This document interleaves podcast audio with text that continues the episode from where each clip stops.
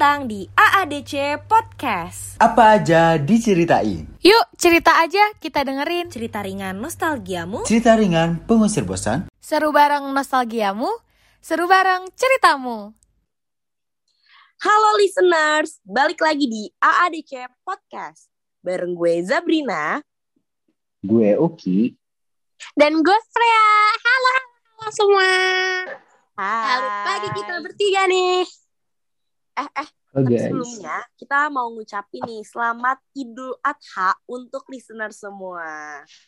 Ye, akhirnya kita kembali ke fitrah ya. Kita maaf-maafan lagi sama orang yang tanpa sadar nih pernah nyakitin hati kita gitu. Mukbang daging guys. Atau bahkan minta maaf ke orang-orang yang ninggalin kita padahal kita tuh butuh mereka gitu loh. Waduh, ini pas lagi siapa udah tuh? titik terendah kita gitu loh. Waduh, kayak curhat lu. Lu kayak Ada ngegas gitu sih, Pre? Dari Ada apa sih, Pre? Enggak, maksud gue kan kadang gitu kan kita memiliki ekspektasi ya terhadap Hmm, orang-orang yang deket sama kita gitu. Kadang kayak kita tuh mengalami hal berat dalam hidup tuh minta ditemenin gitu. Cuma di saat kita melewati titik terendah kita, orang yang kita sayang tuh meninggalkan kita gitu. Jadi kayak ini waktu minta maaf gitu ya. Say. Jadi melebar ke mana-mana ya. Kayak ini lu benar-benar dari hati gak sih, Pre? Lu pengen nyindir orang ya, Pre? Iya, gua gua tag aja gak sih orangnya? Enggak deh. Waduh, Jangan dong. Berharap yang lu maksud denger kali ya. Iya, betul. Tapi kan kita udah maaf-maafan, jadi ah, harus Oh, iya. ikhlas. Tapi ngomong-ngomong tentang ini nih, momen titik Kenapa, terendah. Kalian pernah nggak sih berada di titik kalian kan selama 19 tahun hidup gitu? Pernah nggak sih kalian tuh ngerasa, wah ini hidup berat banget ya Allah ya Tuhan gitu? Pernah nggak sih kalian ngerasa gitu? Ya, ya, ya Zabrina pernah. dulu kali ya? Gue dulu. pernah gue gue orangnya kan kayak suka dramatis ya kadang ya jadi gue sering banget merasa titik terendah Anjir. paham gak sih kayak mungkin bagi orang sepele tapi bagi gue tuh kayak berat banget gitu loh Hmm. Spill dong. Masa ngomongnya gitu Apa doang? tuh? Spill dong. Ceritain kayak kayak oke oke Ya, nggak sih kak? jadi gue tuh kadang tuh ngerasa kalau gue tuh nggak berguna gitu aduh lebay banget ya gue gue getek loh ngeceritain gue agak malu loh tapi nggak apa-apa buat listeners di rumah gue kayak kadang ngerasa Hmm. ketinggalan gitu dari orang-orang kayak orang-orang udah sampai Z Hmm. gitu gue baru sampai B kayak gitu ibaratnya kayak gitu orang-orang tuh udah coba magang di ABC gue tuh kayak masih stuck gitu. Ngerti gak sih? Kayak gue merasa insecure gitu sama pencapaian orang-orang walaupun nggak baik ya. Dan kadang gue ngerasa eh, gue tuh sebenarnya bisanya tuh apa sih? Gue tuh sebenarnya maunya tuh kayak gimana Hmm. sih? Sebenarnya gue mau jadi apa sih? Itu kadang apalagi di umur udah 20 tahun ya guys tuh kayak kepikiran banget dan kayak akhirnya sedih sendiri kayak aduh kayak gimana ya rasanya? Pasti lu berdua ngerti lah maksud gue kayak gimana ya Hmm. gak sih Tapi eh, dalam hal apa sih yang bener-bener kayak ngerasa, maksudnya kan pasti hal insecure itu kan hal yang wajar ya, Iya. lumrah. Cuma dalam hal apa sih yang lu bener-bener kayak, ya Allah, gak kuat gitu. Sampai di titik lu kayak, wah kacau banget nih pak, ujiannya pak gitu loh. Di titik eh apa mungkin tuh? Uki, Uki dulu gak sih gue kayak gini, Ah, lo, lo, lo ngelempar biar lo mikir-mikir kan? Iya, iya, gua mikir. yang biar kelihatan keren gitu. Ya. Kalau apa nih Ki? Aduh. Kalau bentar, gua gua pengen nanggepin eh, yang dibilang si Zabrina tadi sih. Soalnya kan gua lihat kan si Zabrina tuh ambis banget gak sih, Frank? Iya gak? Weh, Dan dia tuh aktif di mana-mana gak sih? Iya, gue gue no comment deh. Karena tanpa sadar lo berdua juga gak sih? Waduh. Nih, Apa Enggak, kalau kalau kalau gua ngelihat si Zabrina, gila si Zabrina aja masih bisa insecure masalah pencapaian gila. Gimana gua gitu? Gua tadi mikirnya gitu kan. Kayak emang manusia nggak ada nggak ada ini sih nggak ada titik puasnya menurut gua. Gitu. Nah, Nah. kalau gua pribadi nih, aduh ini baru gua cerita di podcast ini aja sih. Anjay, Nggak kayak apa-apa, orang-orang kan. Keluarkan, banget nih ADC. keluarkan Ki. Kita pendengar setia kok. Tapi gue kayaknya nggak bisa eh, cerita secara detail banget ya. Tapi ya Iya, gue kasih gambaran. Apa tuh? Ya yang kalian tahu kan gue di season kemarin sempat eh, mengalami masalah ya kan Waduh. ya mungkin listener tahu nih kalau gue nggak ada dan itu tuh benar-benar titik terendah gue kayak dulu gue mikir orang bisa bunuh diri karena apa sih yang dipikirin? Dan gue ada di titik itu gitu. Saat itu. Karena benar-benar mental gue gila. Gue kayak kehilangan jati diri dan apa ya? Kayak gue ngerasa diri gue udah nggak ada harganya sampai segitunya. Sampai gue gue aslinya tadinya pengen mundur dari si si- di tempat ini di organisasi dan gue pengen bener-bener hidup sendirian. Bahkan gue kayak pengen ah anjir kayak gue udah nggak pantas hidup gitu. Nah gue tuh sampai segitunya. Makanya pas ada yang kayak masalah apaan sih Ki? Blablabla. kayak anjir lu nggak tahu aja sebenarnya apa. Dan kalau di malam itu teman gua nggak datang nggak ada yang datang kayak gue udah nggak bisa ngomong lagi. Beneran ini gue nggak nggak bercanda dan apa ya pokoknya ini gue beneran serendah setik rendah itu gue pernah dia tuh pengen ngakhiri hidup gue karena ya ada something happen yang gak bisa gue ceritain secara mendetail ya. Mm-mm. Nah itu tuh kayak ah gue ngerasa tuh ke depannya ini gimana? Gue gue mikirin gue mikirin banget ke depan. Gue kan tadinya pengen eh, menjadi influencer dan segala macam pengen apa ya explore diri ke bidang Oh. model modeling tapi karena hal ini gue bener-bener udah puter balik puter balik haluan dan jadi fotografer salah satunya jadi gue bukan yang difoto tapi gue yang ngefoto Ibaratnya Gitu. tadinya lu pengen karena eh ya lanjutin dulu aja. ya pengen apa Tadinya mungkin ya kalau kayak gue lanjutin yang lu hmm? nabrak dulu ya kita. Pokoknya intinya ya lu dulu aja lu dulu aja Zap.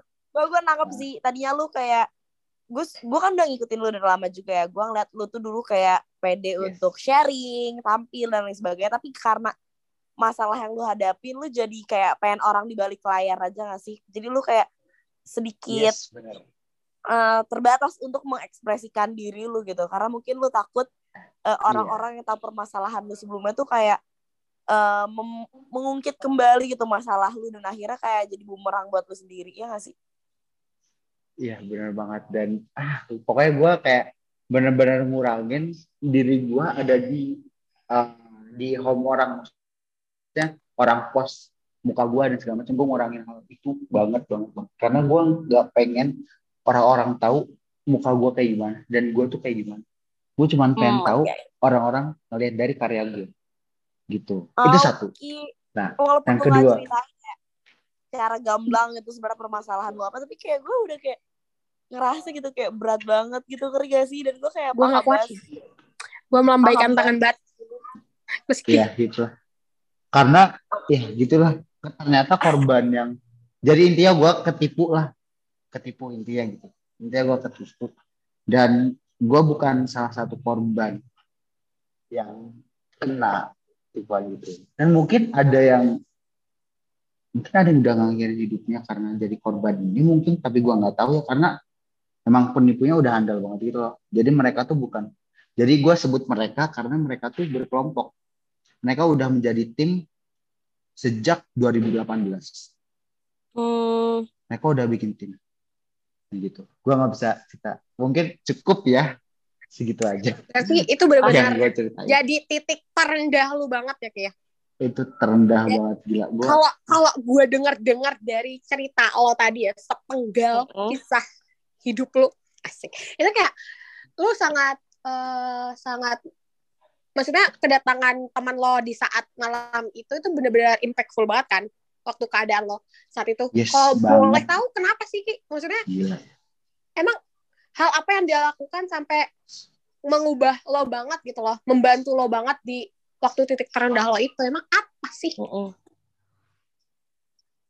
yang mereka lakukan ya se gue nggak bisa sesimpel sih dia yang dia lakuin nemenin gue buat cuman bisa tetap nangis nggak ngelakuin hal-hal yang negatif kegambar gak sih Berarti tadi nggak nggak bilang, ini ya, Ya gua nggak nggak ngomong apa? lo cowok ngapain nangis gitu, nggak ngomong gitu ya. Enggak, enggak lah. Oh bagus Gua gila, Karena dia kan langsung banyak tuh stigma stigma kayak gitu. gua. tuh. Ngebantu bener-bener ngebantu nenangin gua. Kayak ngebangun gua tuh bisa. Gua tuh enggak kok. eh, lu tuh pantas masih pantas. Lu lu pasti bisa. Kayak nyemangatin tapi secara langsung gitu. Dan salah satu yang ngebantu gua walaupun dia nggak datang ya teman kita ya di sini. Ada Anggita thanks banget kita udah berusaha buat nenangin gua dan stay di sini. Udah ngasih gua ruang buat ya banyak eh, memaafkan diri gua. Gua lebih banyak ke memaafkan diri gua sendiri sih. Karena Berarti- gua bener-bener kayak nyalahin diri gua terus. Gimana Berarti set- setelah kejadian jadi itu kayak- udah mulai Hmm? Menerima mema- maksudnya udah mulai menerima dan memaafkan diri sendiri nggak sih? Maksudnya eh, hal yang Iya, lu gua- dapat gitu setelah Ah. kejadian titik terendah lu itu ya itu gitu. ya gue banyak banget belajar dari hal itu mulai dari jangan gampang percaya dengan orang lain terus kalau punya teman itu harus apa ya jangan mudah menerima teman gitu karena zaman sekarang sih sosmed tuh gampang buat buat nipu gitu loh Nah, saran dari gua, Setuju banget. Pada fake ya kak, kalian- maksudnya bukan sifatnya Iya, doang, tapi identitasnya juga bisa fake gitu loh. So hati-hati Yes, banget nih. dan dan sekarang tuh orang-orang banyak yang udah berani sumpah demi yang menciptakan dia untuk kebohongan. Itu yang gua miris itu loh. Dia tuh udah-. Sumpah demi Gua- gua paham pocong, sih. sumpah demi apa pun. Iya. Ya yang penting dia dapat apa yang dia mau. gitu. Dia udah nggak mikirin akhirat lagi, yang penting dia dapat. Sekarang ya, ya bisnis banyak yang ini ya kurang menurut Gue gua ya dengerin, kurang lurus. gue tuh dengerin cerita Uki, Kenapa? kayak merasa beban hidup gue gak seberat itu loh. Lalu sebelumnya nih ya, sebelum gue dari cerita Uki, gue merasa beban hidup gue udah paling-paling-paling nih. Tapi setelah gue denger, anjir ternyata gak ada apa-apa ya. Ya, Tapi sebenarnya kita- tuh gini loh. Punya beban masing-masing gak sih Zam? Betul. Yes, benar, Yes. benar. Ya, Kayak mungkin, beda. mungkin beban bu- beban beban lo tuh gue anggap tuh berat banget. Tapi mungkin Hmm. beban gue tuh jauh lebih berat kali bagi orang, bagi orang lain. gitu. Karena ini gak sih, eh, kita tuh bisa dibilang punya ketertarikan preferensi yang berbeda-beda. Jadi mungkin kayak kalau Uki Yes. orientasinya pengennya awalnya jadi influencer. Jadi dengan masalah ini tuh dia kayak gak bisa eh, show up lagi gitu tentang diri dia. Jadi dia merasa tertekan dan berada di titik terendah. Terus misalnya lu friend lu suka sama A, terus lu ada masalah di bidang itu dan lu jadi kayak susah untuk apa ya menonjolkan diri lu di bidang A tersebut dan akhirnya itu bisa jadi titik terendah lu tapi belum tentu permasalahan Uki tuh kayak em, bagi lu tuh masalah yang besar dan begitu juga sebaliknya belum tentu masalah lu bagi Uki tuh masalah yang besar ya gak sih? Iya setuju banget. Hmm. Tapi eh, mungkin gue agak sedikit curcol ya karena eh, titik terendah gue juga beda dengan Uki. Mungkin kalau Uki lebih ke arah eh lingkungan dia dengan sekitar ya, maksudnya cara dia berinteraksi gitu ngaruh ke cara dia berinteraksi dengan orang lain gitu. Mungkin kalau gue itu lebih titik terendah di internal keluarga sih. Nih Nah, fun fact for your ini information gue ini kan gue kan yatim junior nih baru eh, yatim yatim corona nih Junior sih. iya junior Kenapa ada junior? ada kaitannya cuy mungkin Berarti lu kayak baru ya, baru ya. iya baru kak jadi eh, kadang kita sebagai yatim harus bangga ya karena eh, mungkin ini jalan terbaik bagi Tuhan buat kita. cuma kadang tuh sedih nah gue tuh kadang pernah nggak sih lo ngelayat nggak tahu ya mungkin itu tuh bener-bener titik terendah apalagi kan tahun lalu itu untuk gue ya gue nggak tahu angkatan kalian gimana. Cuma kalau untuk gue kan itu lagi masa-masanya nyari kuliah dan itu tuh gue bener-bener Oh iya. Nah, iya kan? Nah gue tuh belum dapet coy. Bener-bener kayak Hmm. bokap itu bokap gue tuh tipe yang harus UI harga mati. Pokoknya harus UI lah gitu. Iya. Nah, itu tuh bener-bener bokap gue meninggal sebulan sebelum gue keterima di UI lewat PPKB dan gue kayak ya Allah sedih banget gitu loh gila dan sih. kadang Gue merinding sih kayak Tapi Anjir, you did it, mental. ngerti gak sih? Lo akhirnya iya cuma mewujudkan Gua nggak paham ya. almarhum tuh bapak eh, gue ngerasa bete banget sama orang-orang yang karena gue keterima lewat jalur PPKB itu kan nggak ada tes ya maksudnya cuma buat esai terus isi segala macam berkas maksudnya Iya. nggak nggak sesusah SBM dan simak gue mengaku itu gitu cuma kadang tuh orang jadi menyepelekan gitu loh kayak ya Hmm. elah PPKB gitu ya gampang gitu kayak mas gue anjir gue keterima PPKB tuh dengan cara bokap gue diambil loh gitu loh ngerti gak sih kayak anak Mm-mm. kecil anak kecil tuh eh, dia punya permen dan dia pengen boneka jadi permennya diambil baru dikasih boneka gitu ngerti gak sih maksud gue Iya, Kayak iya. Hmm, paham. tuh lu diem deh kayak kalau misalnya bisa ditukar nih ya gue mendingan gak usah masuk UI deh gak apa-apa maksudnya PTN banyak PTS juga bagus-bagus Iya. kok daripada Hmm. bokap diambil gitu. Apalagi kan bo maksudnya ya bukan milih-milih ya cuma kan kalau bokap kan pemasukan utama gitu loh. Tulang punggung. Dan juga kan kayak lagi kita gue sih anak perempuan. Oh, pasti kan lebih cenderung lebih dekat ke bokap kan. Jadi kayak iya. lu hujat nah akhirnya ya harus sombong gitu. Bacot lu gak masuk UI gitu. Jadi kayak Mm-mm. kas- kasih utama tidak sedih itu itu gitu cuma kayak kadang titik orang tuh tidak bisa menghargai titik terendah orang lain gitu loh ngerti gak sih Hmm. benar. By the way nih, ruang gitu apa buat yang bilang PPKB gampang. Woi, gue nggak keterima UI lewat PPKB. gak usah gak usah batat gitu loh Gue lewat, gue daftar PPKB, tapi gue nggak lolos. Mungkin mungkin cara dia untuk me- menenang- menenangkan diri dia karena dia nggak lolos juga kali. Jadi kayak ya lah PPKB gampang. Cuma kayak bagi gue itu sangat sangat eh, sensitif gitu. Karena pe- pengumuman Hmm. PPKB ini sama kehilangan bokap gue tuh benar-benar beda sebulan. Dan dan PPKB ini sangat eh, mempengaruhi hidup gue banget gitu loh. Dan ini bagi Yes. gue dan keluarga gue tuh sangat menjadi obat sedikit lah obat untuk kehilangan bokap gue cuma kalau disuruh Ah, kayak- lo nggak usah UI jadi kayak kadang tuh gue tuh kesel banget gitu loh ngerti gak sih? Ya elah Hmm. gue gue gue lu bayangin lu bayangin. Gue gue paham. Nggak tahu ini ini curahan seorang yatim sorry banget. Cuma mungkin yatim-yatim di luar sana paham gitu. Yatim-yatim senior junior semoga kalian paham apa yang gue ceritain. Kayak kayak walaupun da- kalian eh, teman kalian ada yang yatim dan itu dia dari keluarga yang bisa dibilang mampu bukan berarti tuh bokapnya meninggal tuh nggak impact tuh ke keluarganya dia gitu ngerti gak sih? Iya. kadang orang kayak ya elah lo masih mending bokap kok nggak ada tapi ninggalin ini itu ini itu lah bokap gue masih ada. Kayak bacot Iya sih? Kayak ya Walaupun walaupun ninggalin ini itu ini itu juga kayak akhirnya tuh kita nggak terlalu peduli tentang itu nggak sih Fred tapi Iya, kan kita betul. kehadiran emang pas bapak lu meninggal lu pikir langsung ke harta ya mungkin nanti kali ya. Maksudnya itu dampak panjangnya. Iya. cuma bokap lu meninggal gak ada gajian lagi. Kan nggak mungkin cok gitu ngerti gak sih anjing lu. Gue gue lagi sedih ya. Gue kayak ya Allah sedih banget nih temen-temen gue ngomongnya pada begini anjir lu awas gue tandain lu. Ya maksud gue ya udah kayak walaupun gue tahu ucapan kalian itu kadang cuma formalitas ya kadang lu ngerasa bela sungkawa itu formalitas? Kadang cuma copy paste terus diubah emotnya kata-katanya Gua diubah banget lagi. Aduh, Iya sorry kan? ya, tapi lu juga kadang ngerasa itu tuh cuma sekedar formalitas apalagi sebelum bokap gue meninggal kan kayak gue astagfirullahaladzim sorry banget. Gue kayak kadang kalau misalnya lagi bela sungkawa gitu kayak emang sesedih itu ya orang ditinggal. Bangsat gue tertampar diri sendiri gitu loh kayak ah, sedih banget. Dan gue ngelihat orang-orang ngucapin tuh gue sangat berterima kasih cuma bener-bener sama semua Zapki bener kayak hmm, kayak udah udah emang udah ada tulisannya gitu loh. Cuma copy paste copy paste doang anjing gue kayak bangsat gak penting bapak gue udah meninggal.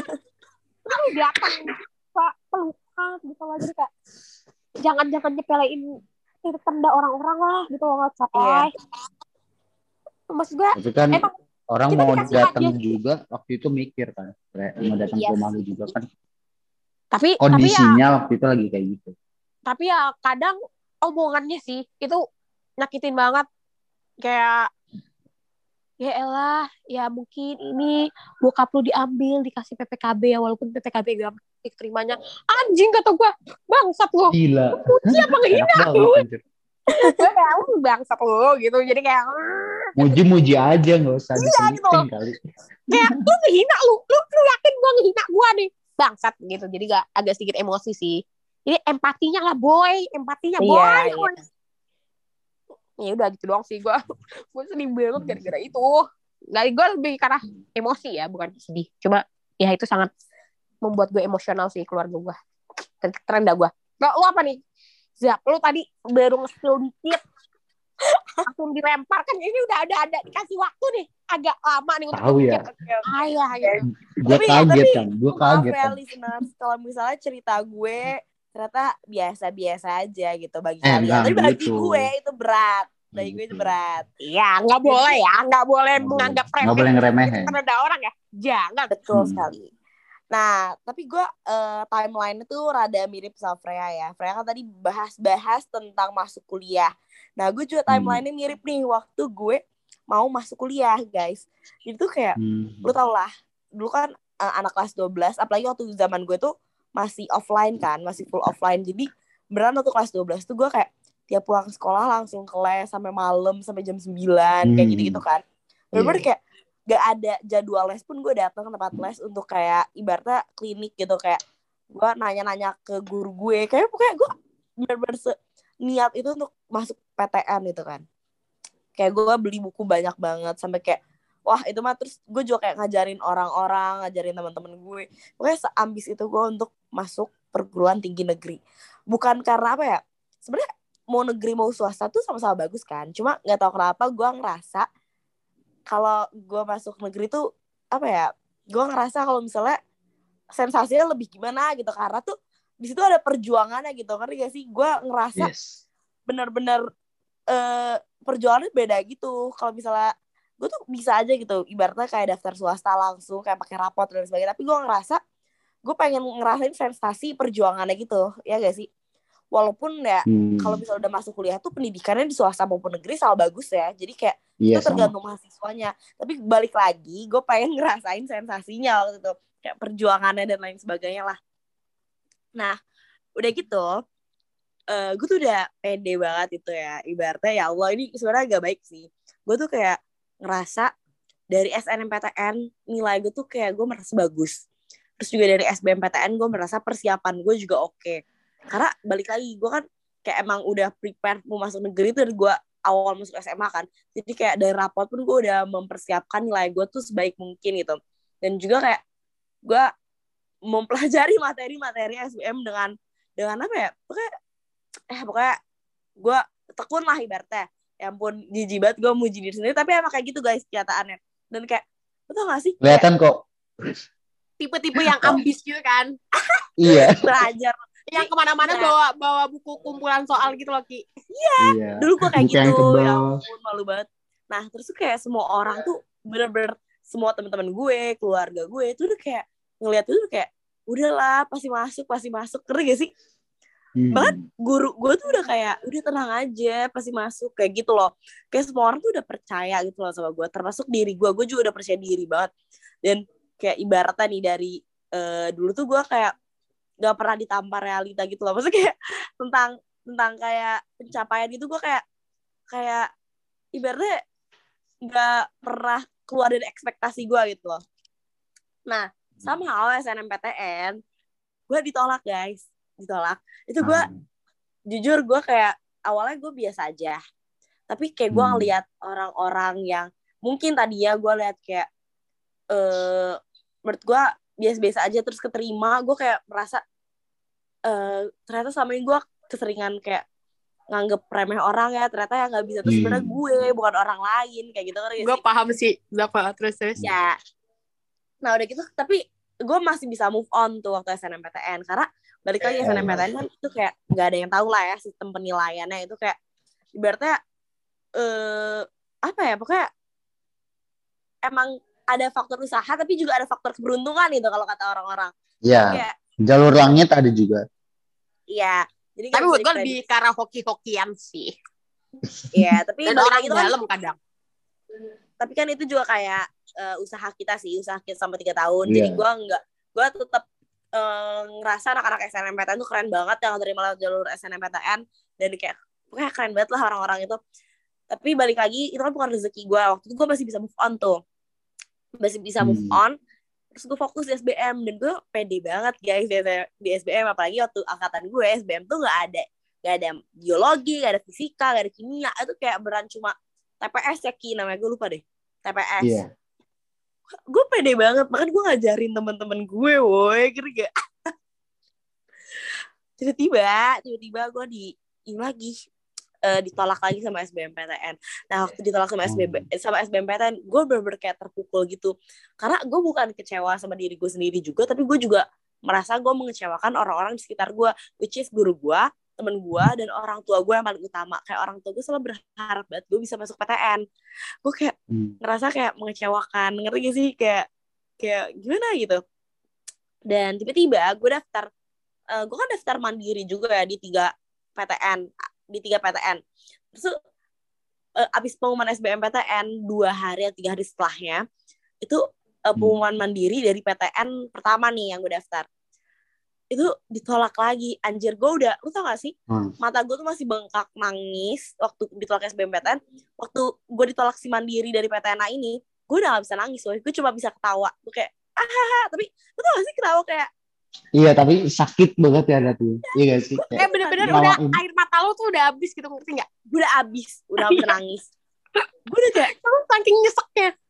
ya gue saking nyeseknya gue sampai eh, makan gak mau gue bener-bener kayak di kamar di kamar main handphone itu kayak banyak pikiran sih sebenarnya. Tapi gue berusaha kayak tiduran. Tapi gue kayak bener-bener gak ada nafsu untuk komunikasi sama orang ngomong sama orang. Bahkan lo tau gak sih gue Instagram gue gue nonaktifin. Terus kayak chat-chat Iya. orang dari teman-teman gue yang kayak nanya gimana gimana gimana? Nggak gue balas sama sekali. Gue bener-bener kayak apalagi itu kan momennya lagi covid ya guys. Awal-awal covid yang bener-bener orang tuh karantina di Hmm. rumah kan. Gue bener-bener jadi kayak selain gue emang emang ingin menjauh gitu dari pertanyaan orang-orang dan gue makin merasa sendiri juga karena gue gak ketemu manusia gitu gak keluar. Jadi gue bener-bener itu momen di mana gue merasa sendiri terpuruk. Tapi at some point gue juga emang gak mau gitu ketemu sama orang di saat gue kondisinya seperti itu. Ngerti gak sih? Tapi itu bener-bener kayak gue ngerasa gue eh, menjalani hal tersebut tuh kayak ngelaluin hal-hal itu kayak sendiri gitu. Apalagi itu awal-awal karantina awal covid jadi kayak gue ngerasa gue bener-bener down banget gitu. Selain gue nggak sosialisasi sama orang gue kayak eh, ditampar realita ditampar kenyataan. Kalau misalnya gue nggak masuk ke univ-univ yang gue daftarin. Terus juga kayak apa ya em pokoknya gitu lah gue bener-bener kayak merasa down banget terus tapi tiba-tiba di pengumuman mandiri gue udah kayak udah daftar swasta aja gitu. Ngerti gak sih? Kayak gue udah Hmm. berusaha menghibur diri gue sendiri gue kayak daftar swasta aja swasta juga sama bagus ya sama negeri gue mikirnya kayak gitu kan. Dan Padahal dalam iya, hati itu lo berharap banget kan? Aduh ya Allah pengen negeri ya banget. gue berharap.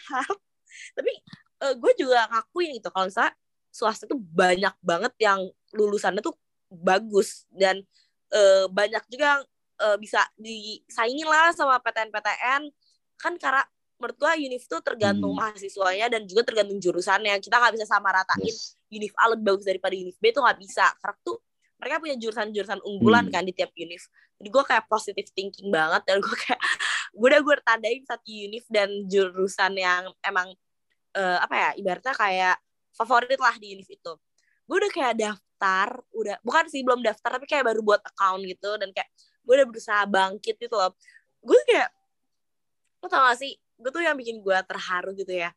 Walaupun gue ditolak itu lo tau gak sih kayak orang tua gue tuh kayak eh, selalu apa gue pengen nangis kayak nyamperin gue kayak ada mau makan apa? Kayak gitu mau delivery Hmm. aja enggak kayak gitu. Ya, walaupun gue tuh ditolak waktu kondisinya.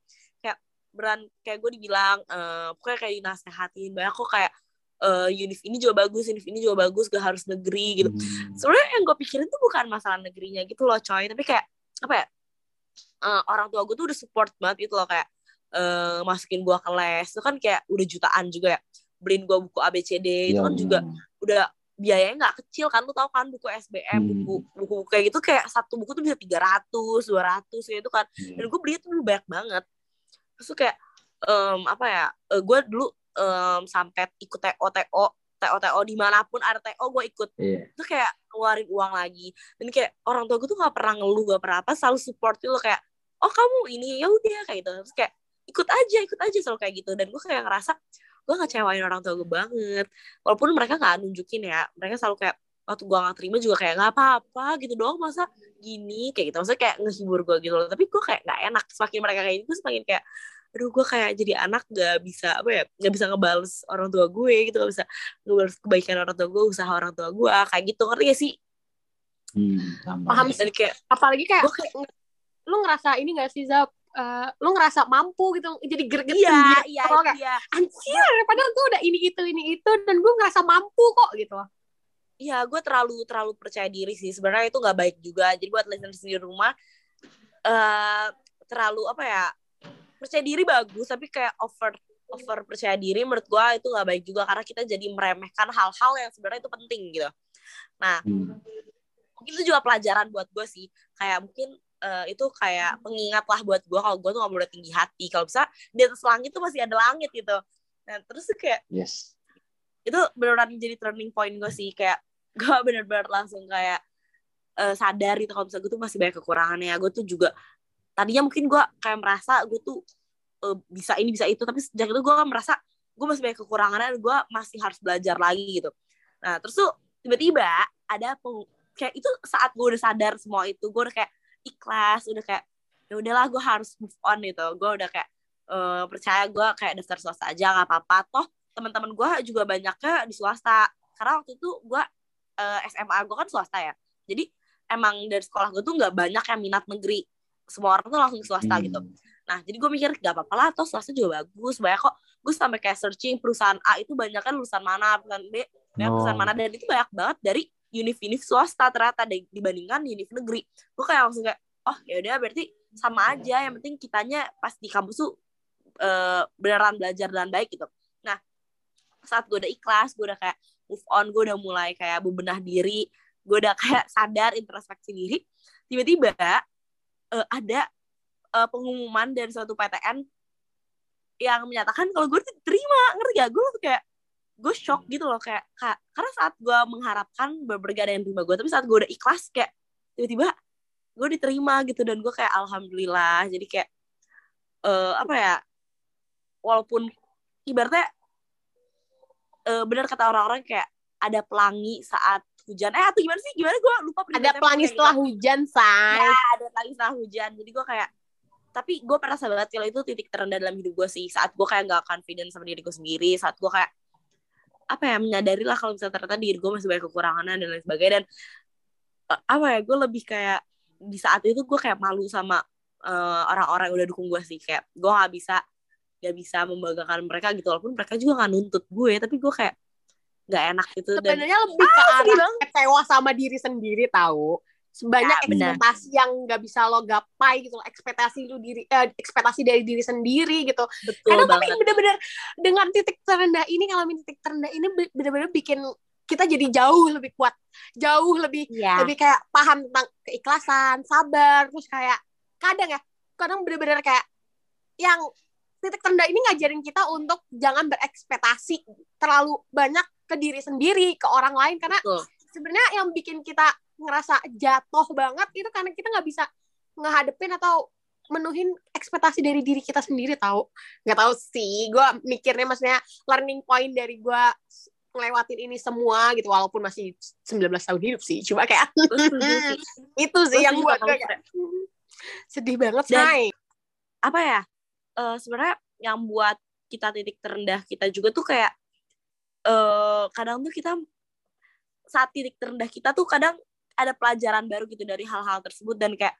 ternyata bukan dari eksternal doang permasalahan bisa juga dari internal gitu. Dan gue merasa dengan ada titik terendah ini dengan ada permasalahan itu gue bisa mengenal diri gue lebih baik. Dan tentunya gue bisa bebenah diri lebih baik juga. Jadi kayak dibalik semua permasalahan itu sebenarnya kayak kayak ibarat Tuhan tuh negur kita juga gak sih untuk introspeksi kayak diri sebuah gitu tamparan gak sih sebuah tamparan buat bikin kita sadar cong gitu loh ini hidup gitu loh iya dan lu tuh kayak gak mungkin lah hidup lu mulus terus bahagia terus pasti ada cobaan itu gitu guys Iya, setuju banget sih. Mungkin sekalian gue closingan kali ini. Kita udah cukup lama nih ngobrol bahas titik rendah. Eh, gue pengen menyampaikan satu hal yang mungkin listener ada yang sekarang lagi berada di titik terendah. Gue mau kasih tau ke lu, lu tuh apalagi kalau buat listener yang benar-benar rendah banget sampai kayak udah nggak pantas kayak hidup atau ngelewatin hari-hari ke depannya gue ngasih saran banget coy lu tuh bisa lu tuh bisa banget ngelewatin ini semua karena ada salah satu temen gue yang ngingetin pada saat malam itu yang gue cerita tadi San Tuhan lu nggak akan nguji lu lebih dari kemampuan lu. pasti lu bisa ngelewatin. Nggak mungkin Tuhan lu ngelew- eh, ngasih cobaan lebih dari kemampuan lu. Jadi lu pasti bisa ngelewatin san. Jangan berpikir buat ngakhirin hidup cuman karena masalah yang lu hadapin. Lu pasti bisa. Dan itu juga eh, pengen gue sampein buat teman-teman yang nanti atau sekarang lagi berada di titik terendah karena ya kalimat itu yang menciptakan lu pasti bisa pa- eh, pasti memberi cobaan nggak melewati apa yang lu bisa ada jadi semangat terus dan kalau ada teman teman lu yang berada di titik terendah atau lagi ada cobaan yang berat tolong saling support tolong saling support mungkin itu aja sih dari gue eh gue cukupin sampai eh, mungkin gue closing ya gue tutup sekalian sampai jumpa di episode selanjutnya Jangan panik. Jangan risau. Karena kita AADC. Hai listeners, kamu punya cerita tapi bingung mau cerita ke mana? Yuk langsung aja DM ke Instagram at Podcast Kampus dengan hashtag ceritain dong. Biar nanti setiap Selasa sore kita bacain respon dari kalian. Jadi stay tune terus ya di ADC Podcast.